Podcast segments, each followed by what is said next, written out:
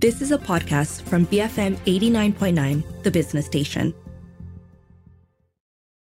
Good afternoon. Welcome to Health and Living with me, T Shao Ik.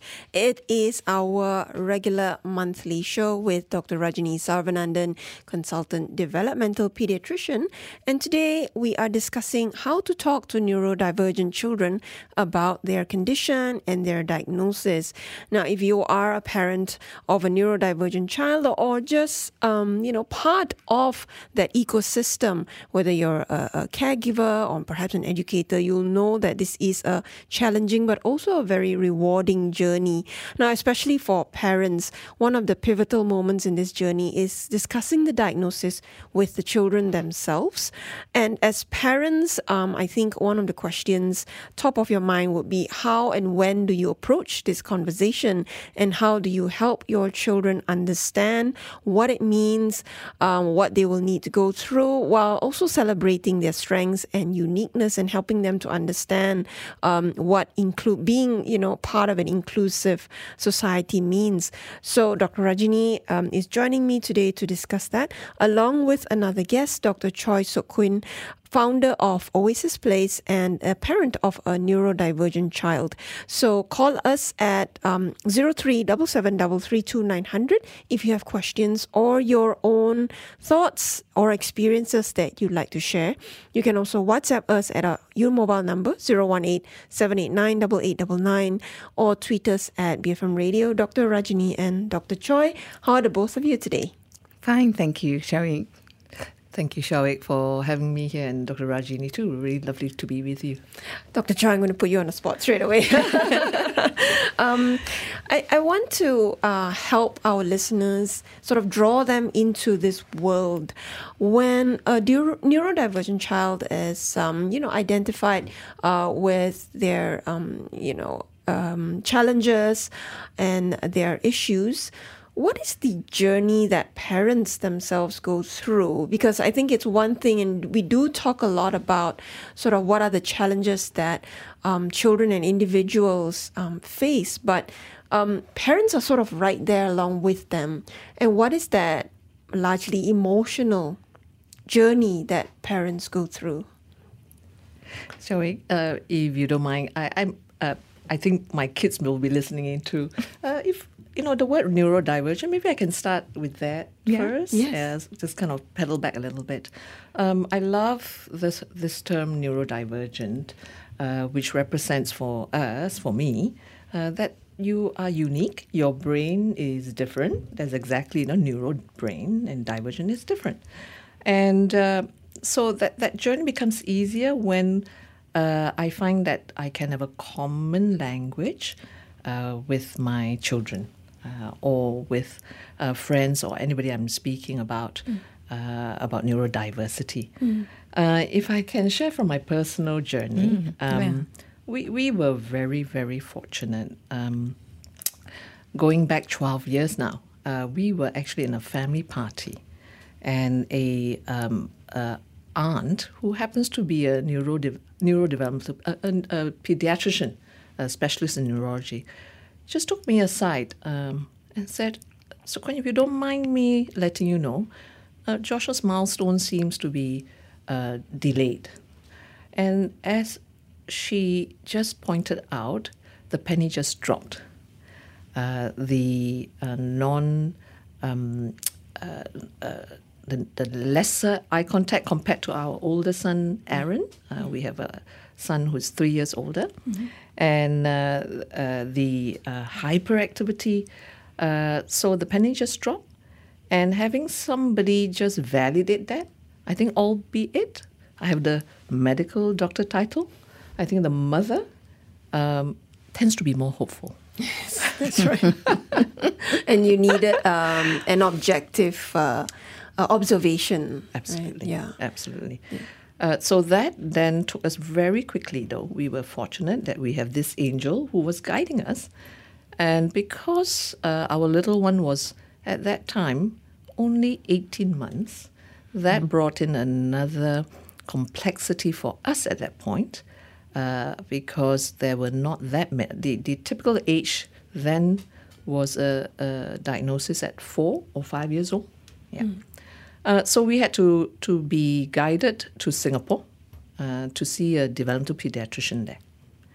And uh, from then, uh, we were again so grateful to have the late uh, Professor Doctor Uh, Lee, uh, who explained to us by hierarchy, uh, we are getting a diagnosis from a pediatrician, but the key people's important to us really was the allied health therapist mm. who would continue that journey through with us. Mm. Yeah. yeah.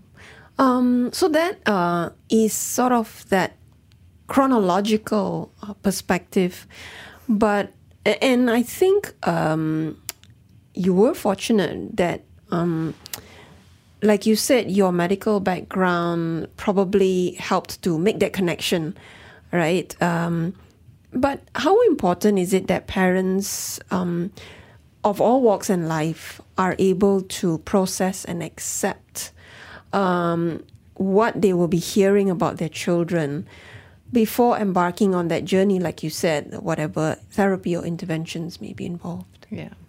I, I think albeit we may have knowledge, I think that same maternal nurturing anxiety uh, came up. Yeah, I think what continues to help that uh, concern, fear of challenges, is actually the fear of the unknown. Mm-hmm. And as uh, the journey continued, uh, aside from the professional help, Uh, what was very helpful to uh, get more knowledge, more information, uh, was uh, reading, uh, reading uh, from books of parents who were sharing about their children. Uh, in fact, if I can name uh, for now, uh, Carly's, um, Carly's, Carly's Voice, Voice yeah, yeah. Uh, is a story of this young, this is uh, a young lady who was highly, if I can use the word, high support needs. Uh, she was not even verbal. Yeah. I think it was only in the teens, in the book's yeah. share, that uh, she she was able to, to get recognized and feel that she was helped, mm-hmm.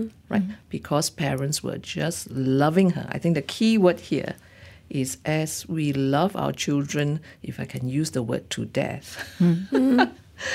yeah. Um, we, we we will find, or uh, I definitely found the the motivation uh, to overcome the unknown and the fear. Mm. Uh, and in a calmer moment, uh, aside from professional, uh, reading uh, books, uh, I was guided then to, why don't you chat to some parents? And this is where parents support groups Uh, become uh, very useful. Uh, you can use it as a tool, or you can use that uh, as a community mm. uh, to learn, mm. uh, to ask. Um, it, it, it's a great resource. Absolutely. Doctor Rajini, mm. um, over the last, I mean, I think uh, Doctor Choy's experience uh, or that sort of uh, journey of twelve years is Uh, quite reflective of how much more information mm. is now known yeah. about neurodivergence and neurodiversity, but yeah. also has that really changed um, attitudes, especially parents and families, when it comes to identifying um, their children's needs?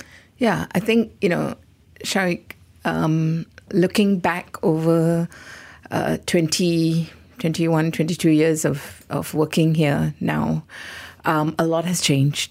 And um, for all that we may have regressed in other ways, uh, it's good to see that in in this line of work, we have progressed so much. Um, you know, one is people's awareness uh, of neurodivergence, of the fact that children have different needs, has increased. Um, so even if we look at our practice, you know, when I first started out um, at the first Child Development Centre in U K M, the sort of average age of children presenting to our clinics, I mean, of course it varied, but we would say it was around five to six, yeah, just before they entered primary school or when they entered preschool. Mm. Um, it's very common now that I get children under the age of eighteen months where parents themselves uh, approach clinics and professionals to seek help because they recognize that their children may be developing differently. Um, of course, with the advances in medical care, for example, neonatal care mm-hmm. in Malaysia, I mean, we've progressed so far mm-hmm. that way. We're seeing children who were born prematurely, who may not have survived this world surviving, mm-hmm. but of course with uh, a consequence to their, to, to their brain development and how um, things. So we... A lot has changed. And in terms of uh, parental awareness, I think there is a lot more now, which is great. Mm. Um, we still have a long way in terms of acceptance, understanding. But, you know, I'm I'm I'm hopeful that, that things have uh, will move on. All right. Yeah.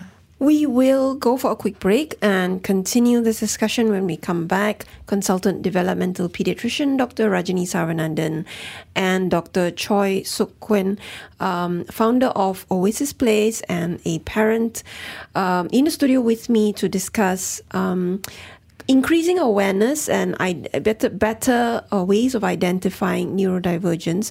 But also I think the part we haven't gone to gone into yet is how to talk to children about the ways in which they are different and unique.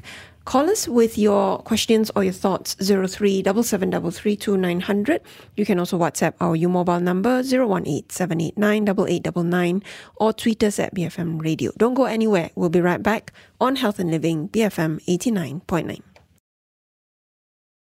Welcome back to Health and Living with me, T Shao Ik. My guests in the studio with me today, consultant developmental pediatrician Doctor Rajini Sarvananthan and Doctor Choy Sook Kuen, founder of Oasis Place and a parent of a neurodivergent child. We are discussing um, how to talk to neurodivergent children um, and, uh, you know, sort of be there with them uh, in the journey, the lifelong journey that they will be going through. You can call us with your thoughts, um, questions, of course, if you are a parent or caregiver in this um, situation, perhaps. Uh, of course, um, we'd like to hear of your personal experiences as well.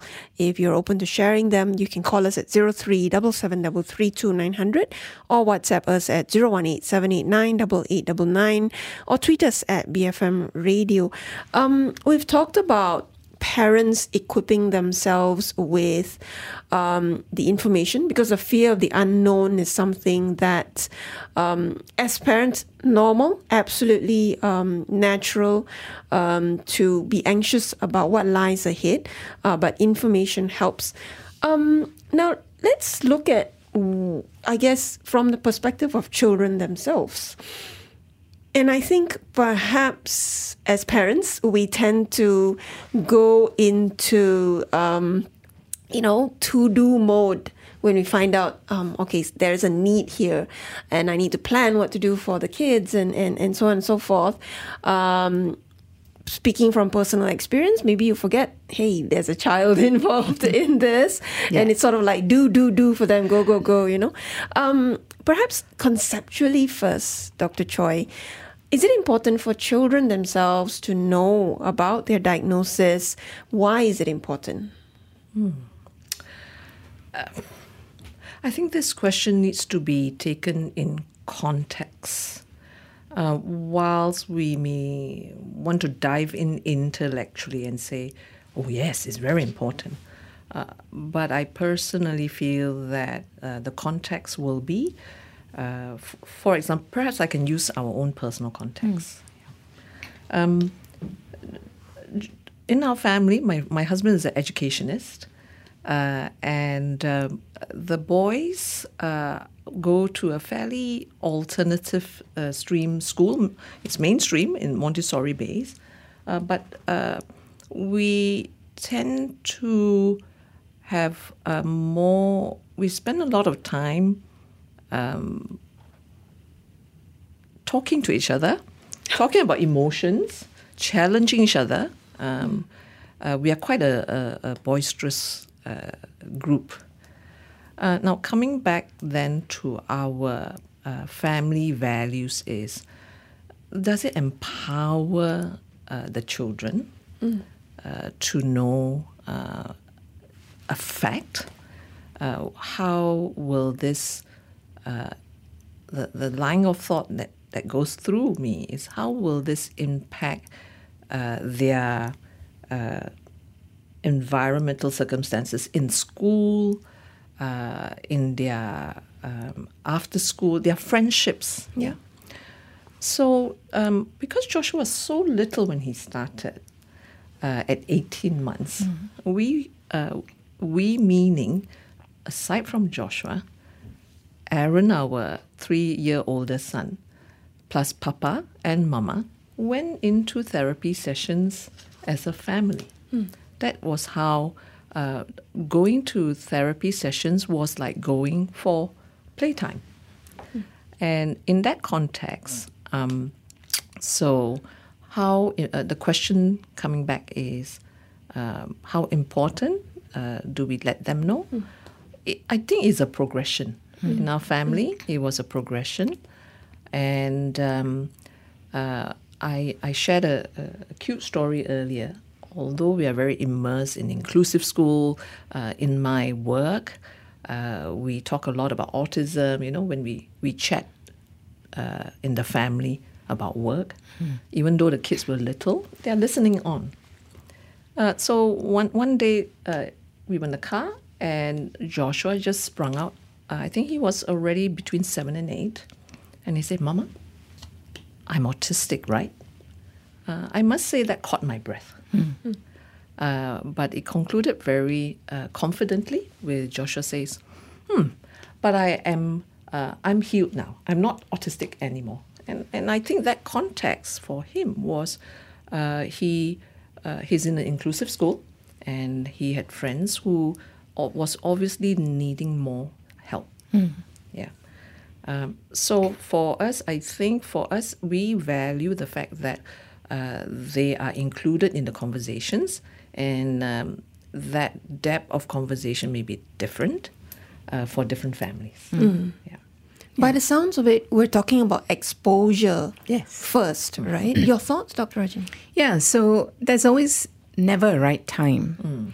And for many families who I work with, a lot of times the children have been coming for years and they don't all ask explicitly what's wrong with me. The way children pose questions, why I'm different, comes out in different ways. So it could be, why do I have to go and see the doctor? I'm not sick. Mm. And then they say, no, no, no, you're going to see Doctor Rajini. And um, the parents then remind them that, oh, you know, remember you go there, you play, do puzzles, et cetera. And they go, oh, we're going to go play and similar sort of thing. But as they get older and depending on the environment that they're in, um, there may be questions raised. Oh. Why is it um, I have to go for all these additional activities or therapies or tutoring, et cetera, but my brother gets to go and play for foot, play football or play for hours on his video games, et cetera. And so I guess, you know, when children start to see that they are different, they start to question. And I guess that's when we need to start broaching the subject. And I think when we talk about um, telling a child his diagnosis, it's, like you say, it's a process. Mm-hmm. It's, um, you have to address those questions. You can't just push it on the carpet and say, oh, no, no, no, no, no, you know, you, you just, uh, we just want to see whether, uh, you know, you can be good enough to go to to school mm. like Coco, or go mm. to, you know, that sort of thing. It, it's sort not enough to, yeah, mm. not glossing over it per mm. se, but actually sitting down with the kids and addressing the questions that they have. Mm.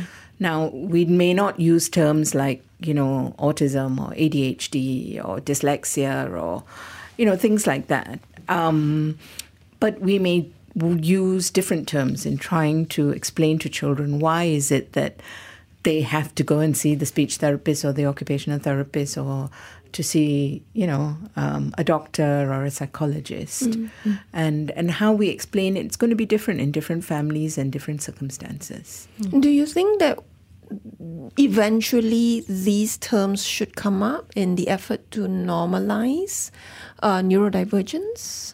I think, Shawik, you know, for a lot of families, um, um, well, for a lot of the children, they are exposed to so much now through the internet and through social media. And um, eventually they hear these terms.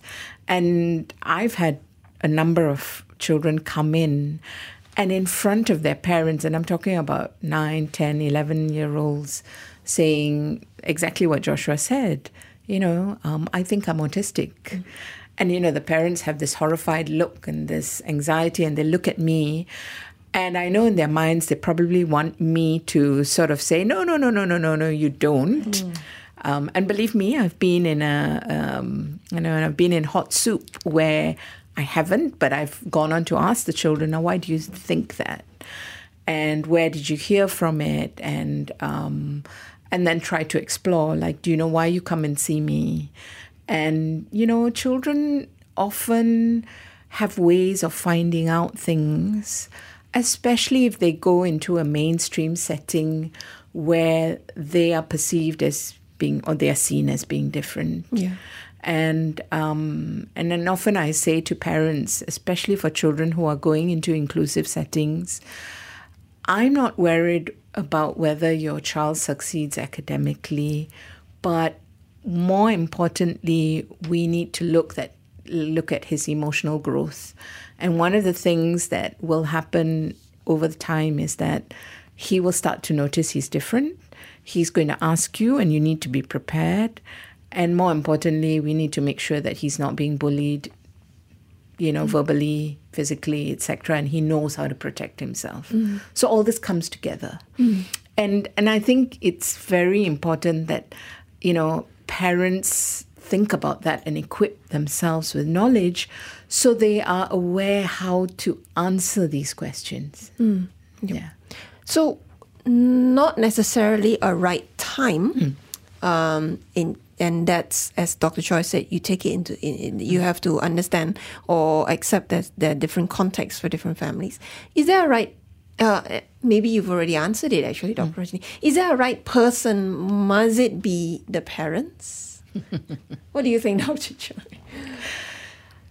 I I think again, wearing the context is wearing different hats. Uh, I think as professionals, we have to be very aware of, uh, unfortunately, the medical legal mm. aspects. Mm. Yeah. Uh, so wearing a mother's or a individual's, um, I, I don't really have the answer. Mm-hmm. But uh, may I just go back to that discussion about um, the terminologies or mm. the definitions. Um, I had a chat with Joshua before I came. Mm. And um, Joshua shared a very interesting view uh, that um, having that technical term uh, is fine mm. uh, because he likes science, and you know many mm. many many children like very powerful words, mm. yeah, uh, scientific uh, terminologies. But uh, his preference he shared with me was, oh, I think it's much better to describe that mm. this person is hyperactive. Mm. I was very impressed by that because, of course, we in medical in the in the mm. medical science we know if we have definitions under I C D, mm. they tend to be more descriptive, mm. yeah, of the situation mm. as opposed to uh, a diagnostic phrase. Mm. Yeah. yeah, and I think that's great because actually, in in real life context, when I've been involved in this process. Um, When children, it depends on what they've been exposed to. So, you know, in our day, how we were exposed to autism was Rain Man, right? Yeah. yeah. And now there's so many other programs. Mm. And sometimes they relate to it, sometimes they don't. Mm. And sometimes they say, oh, but I'm not like that doctor and Good Doctor or that lawyer and that Korean program. Um, I'm different. And, and, and I think you're right about the descriptive terms. You know, because then we can tell children, right, yeah, you are different. And that's what we mean by your brain working differently. Because you maybe have autism or you may have A D H D, but your problem isn't the hyperactivity or your problem isn't flapping your hands, but it's how you deal with people, and or, you know, the fact that you struggle to pay attention. Or, mm. yeah. yeah. I think to add on to that, actually, um, many parents may not be aware that in some situations, some countries, the, having that definitive diagnosis is needed mm. to access funding for therapy or for schooling. So that's what I meant by the context mm. is is very wide, mm, yeah. right? So there's this, even if I apply it to our local situation, uh, some schools require a diagnosis mm. to get that inclusive uh, uh, enrollment. Mm. Yes. Yeah. So mm. there are ma- many aspects. Um, so I would say the the fam- the, the family values, mm. right? Uh, the the larger stakeholder families' values, it needs to be taken into consideration. There's no black and white. Mm. But I think what um, I get out of this part of the discussion is, at the end of the day, we want to stay away from labels mm. that would just, you know, um, you know, without the proper nuances, mm. uh, just give rise to stereotypes mm. and misunderstandings. We have some questions, um, which we'll get to after the break, uh, a little bit more to be discussed as well. Doctor Rajini Sarvananthan, consultant developmental pediatrician, and Doctor Choy Sook Kuen, um, founder of Oasis Place and a parent, in the studio with me. You can keep your messages coming in. WhatsApp us at zero one eight seven eight nine eight eight nine nine or call us at zero three seven seven three three two nine zero zero. We'll be right back on Health and Living, B F M eighty-nine point nine. Welcome back to Health and Living with me, T Shao Ik. In the studio with me today, consultant developmental pediatrician Doctor Rajini Sarvananthan and Doctor Choy Sook Kuen, a parent of a neurodivergent child and founder of Oasis Place. Um, I actually haven't, um, you know, I, I think I forgot to explain what Oasis Place is. It's a multidisciplinary... Um, jump in and save me, Doctor Choi. You're doing well. so, so it's multidisciplinary in that there are clinical psychologists, speech, occupational therapists, music therapists, mm. and a lot of learning. Mm. Uh, and we work with uh, uh, uh, children to adults uh, with neurodevelopmental challenges. Mm. Thank you. Yes. Uh, so we are discussing um, neurodivergence, uh, but specifically, I think, sort of that part of the journey where parents um, learn about their children's diagnosis uh, and challenges and issues and differences, uh, but also how do they talk to their children about it. You can call us at zero three seven seven three three two nine zero zero with your questions or thoughts. You can also WhatsApp us at zero one eight seven eight nine eight eight nine nine. I have a very interesting message here. Um... who says, um, so this listener says, I would like to see more emphasis given uh, specifically to how A D H D impacts girls. As a woman with A D H D, um, she says, self-diagnosed at the age of forty-five, there seems to be a serious lack of understanding about how A D H D impacts females specifically. Maybe I haven't seen enough doctors, but I actually had a psychiatrist react in surprise when I told him that reading is a hobby. Um, because his perception was that A D H D is equated to hyperactivity and inattention, and therefore assumed that she shouldn't be able to sit and read. So some um, misconceptions there. Mm. Um, I did want to sort of add on to our listeners' sharing there. Um, we have talked about how A D H D presents differently in mm. girls and women, and diagnosis is often delayed mm. uh, among girls. Um, how does that change this whole uh, dynamic of helping children to be able to understand what they're going through, and especially for our listener, if she um, and, and other listeners or other people who are diagnosed in adulthood, mm. um, you know, that that means they've gone through so much of their years, mm. not understanding why they were mm. different, right? This is a challenging one, Shawi. I guess also because I often work with families from very young age, and so, you know, I see them grow up. But along the way, um, you know, and, and as we often do, we don't just see a child, we see a family. And when we chat about families, how the other kids are doing, and, you know, I try and make it a point to just check in. Not not so much to find out if the other child may have an underlying neurodevelopmental disorder, but, you know, the, the toll on siblings um, when there is a child who has, you know, um, a needing to go for therapies, et cetera. The toll, mm. toll on siblings can sometimes uh, be hard. And not all families are what Doctor Choy described, very open parents who talk to their children openly. But sometimes along the way, we find that there are challenges that siblings face, and they may have be neurodivergent, but just sort of slipped um, the system, or, or functionally it hasn't affected them until they've reached a certain point in their life. And I think it's important to recognize that. Um, And I think, you know, again, with the internet, with the fact that there are lots of these um, online questionnaires, et cetera, we also need to be very careful that, um, especially our teens in the teenage years, that they are, you know, in their their quest of finding help because they're strugg- struggling with things mm. that mm. they they don't believe everything that they see and read on the internet.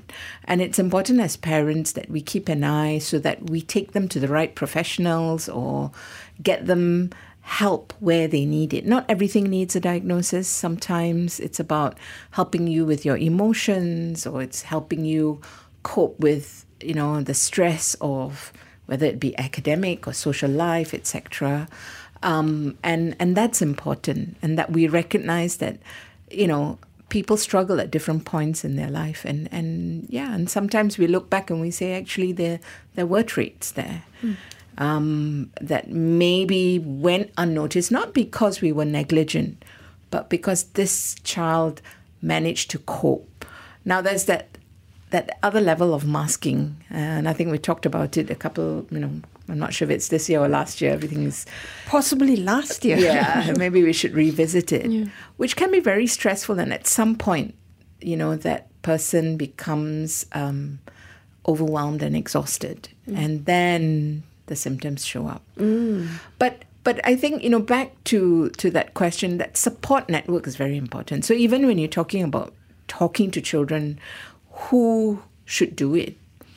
Um, many parents feel overwhelmed and reach out to professionals whom they are close to.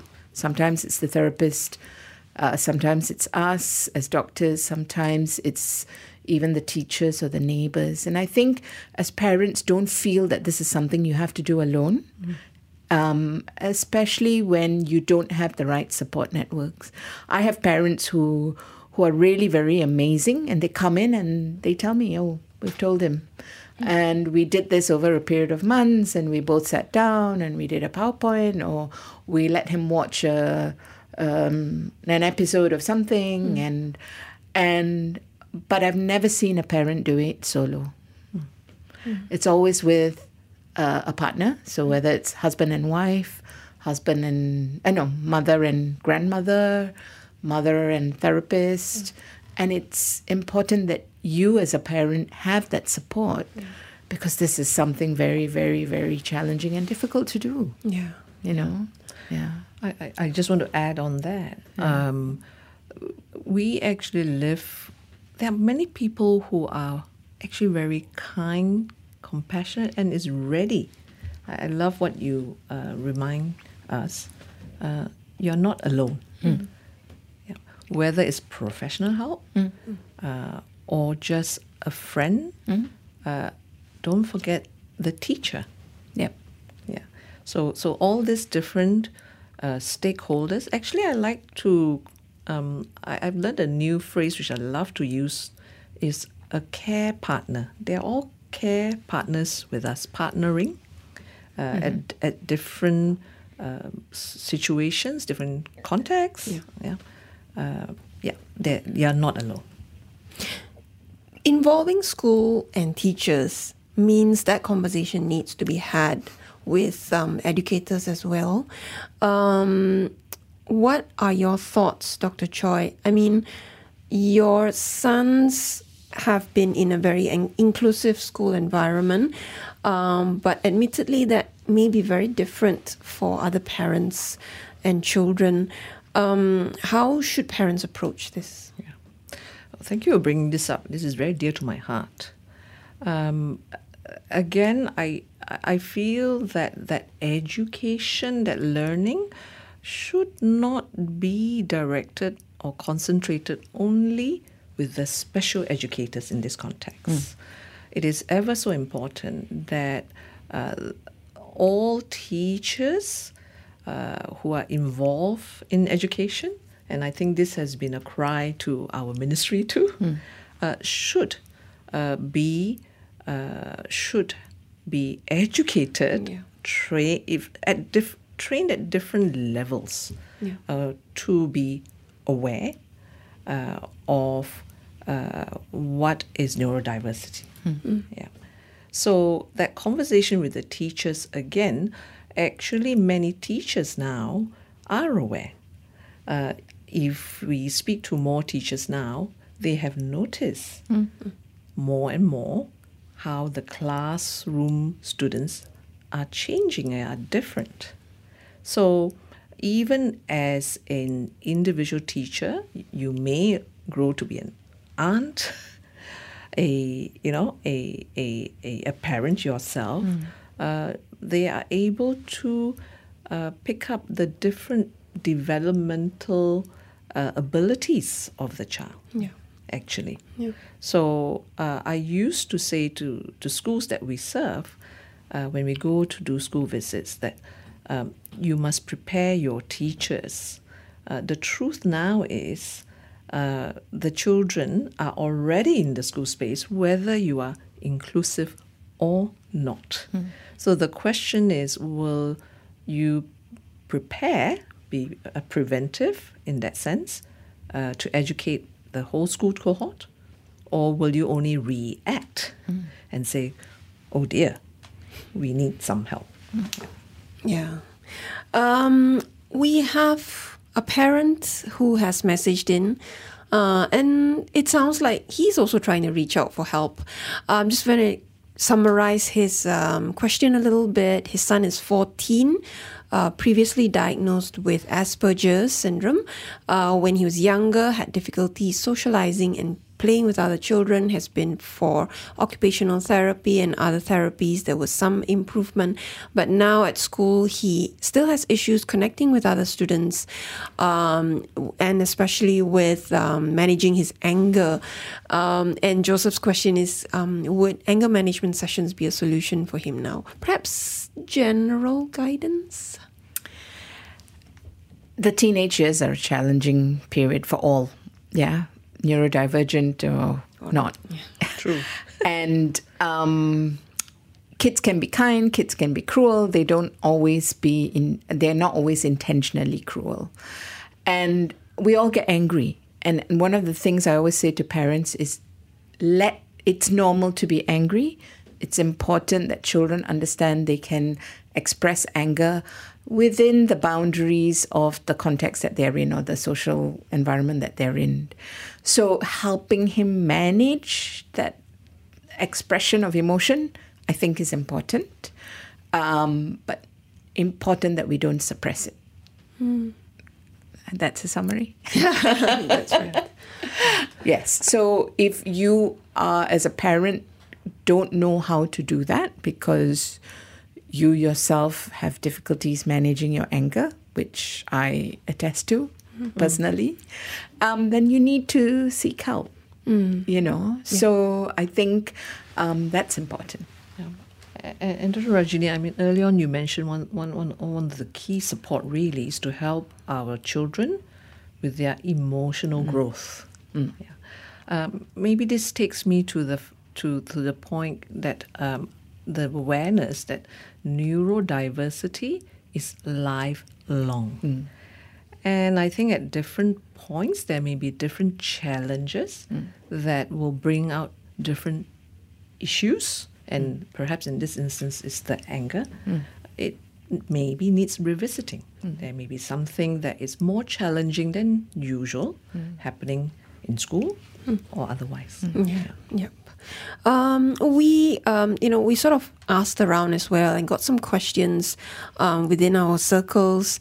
Uh, and I have one here, which is, a, I think it ties a little bit back to sort of when you're diagnosed as an adult, where things could have been missed, you know. Um, tricky one, this one. Again, general thoughts, perhaps. Uh, this... person is aged twenty-two. As somebody who is struggling with possible uh, traits of autism, how do I deal with my parent who uses fear tactics to get me to, quote-unquote, straighten up? Yeah, it's a tough one. I just had one such, okay, but not with an adult, but mm. with a child who, you know, is a preschooler. And... um when parents do that, it's because they themselves are scared and they don't know how to deal with this and they don't know where to start in finding um, information about it. And this is where um, giving information or guiding parents to the right information is important. Mm. And and I think for the person in in um, in this situation, um, you're twenty-two years old, and understanding that your parents don't know everything is important, and telling them and understanding that they are also in a place where they are fearful is important, and maybe subtly giving them information that you think they are able to digest at their level is important. Mm. Taking them to go to watch a movie, uh, you know, or introducing them through leaflets or putting on a podcast or mm. something like that, mm. I think is a way to start the conversation sometimes. Mm. Yeah. If I can add to that and to encourage this individual, is is there a...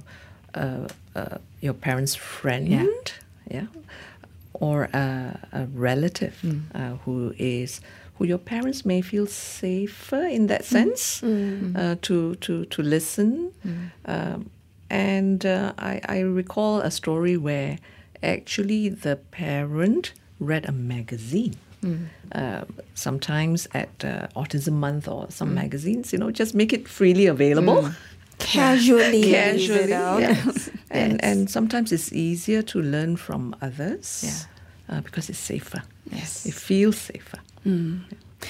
Unfortunately, um, you know, I, I feel like this could be a bigger conversation. Of course, mm. um, we did have a question about, you know, support for children who grow up to be adults, right? And, mm. you know, so much uh, attention is given to children and teenagers who are neurodivergent, but perhaps less support for them when they're adults.